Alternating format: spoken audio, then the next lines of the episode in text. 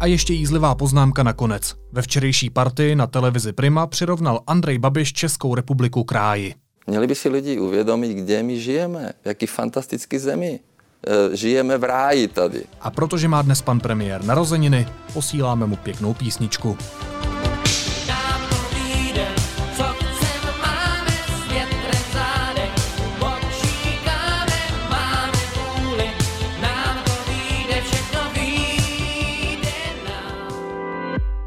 A na závěr ještě malá jízlivá poznámka. Místo pod koněm se v Praze začínají lidé scházet pod koněvem, kde se několik dní prakticky nonstop natahovala a odřezávala plachta chránící sochu před vandaly. Při včerejším schromáždění řečníci kritizovali Západ a připomněli, že nás osvobodili Sověti. A z davu byly slyšet různé výkřiky. V jednu chvíli i nic než národ.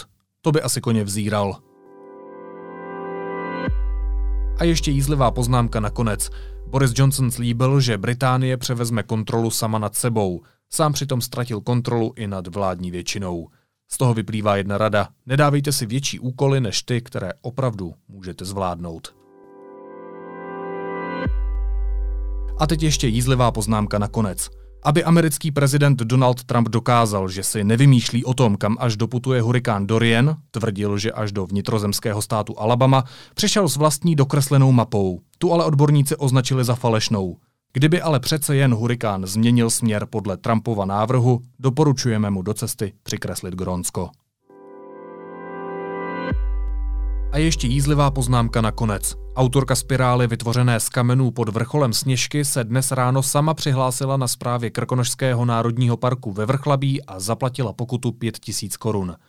Udělala chybu, přiznala to, zaplatila pokutu. Ještě jednou, udělala chybu, přiznala to, zaplatila pokutu. Milí politici, udělala chybu, no to je asi jedno. Naslyšenou v pondělí.